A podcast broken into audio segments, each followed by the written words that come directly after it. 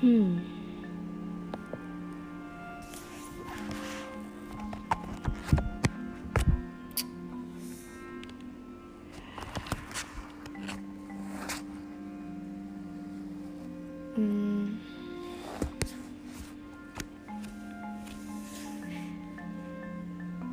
Kematian perempuan itu sama sekali tak menghentikan cintanya. Sebaliknya, cinta itu semakin menjadi-jadi setelah menjadi bangkai.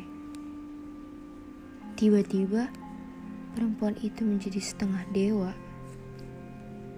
dan ia semakin memujanya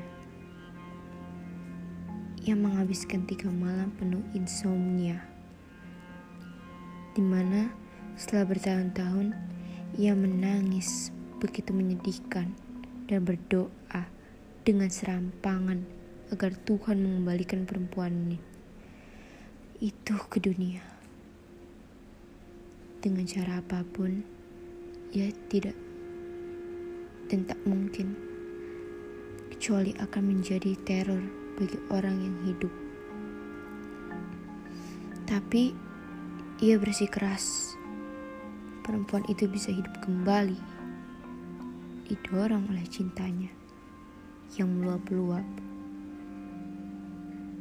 Ia memimpikannya dalam tidur, tidur yang sejenak dan membayangkan di waktu-waktu terjaga yang menyiksa. Kadang-kadang ia berharap perempuan itu muncul di sudut kamarnya. Tak peduli yang muncul adalah 憾的。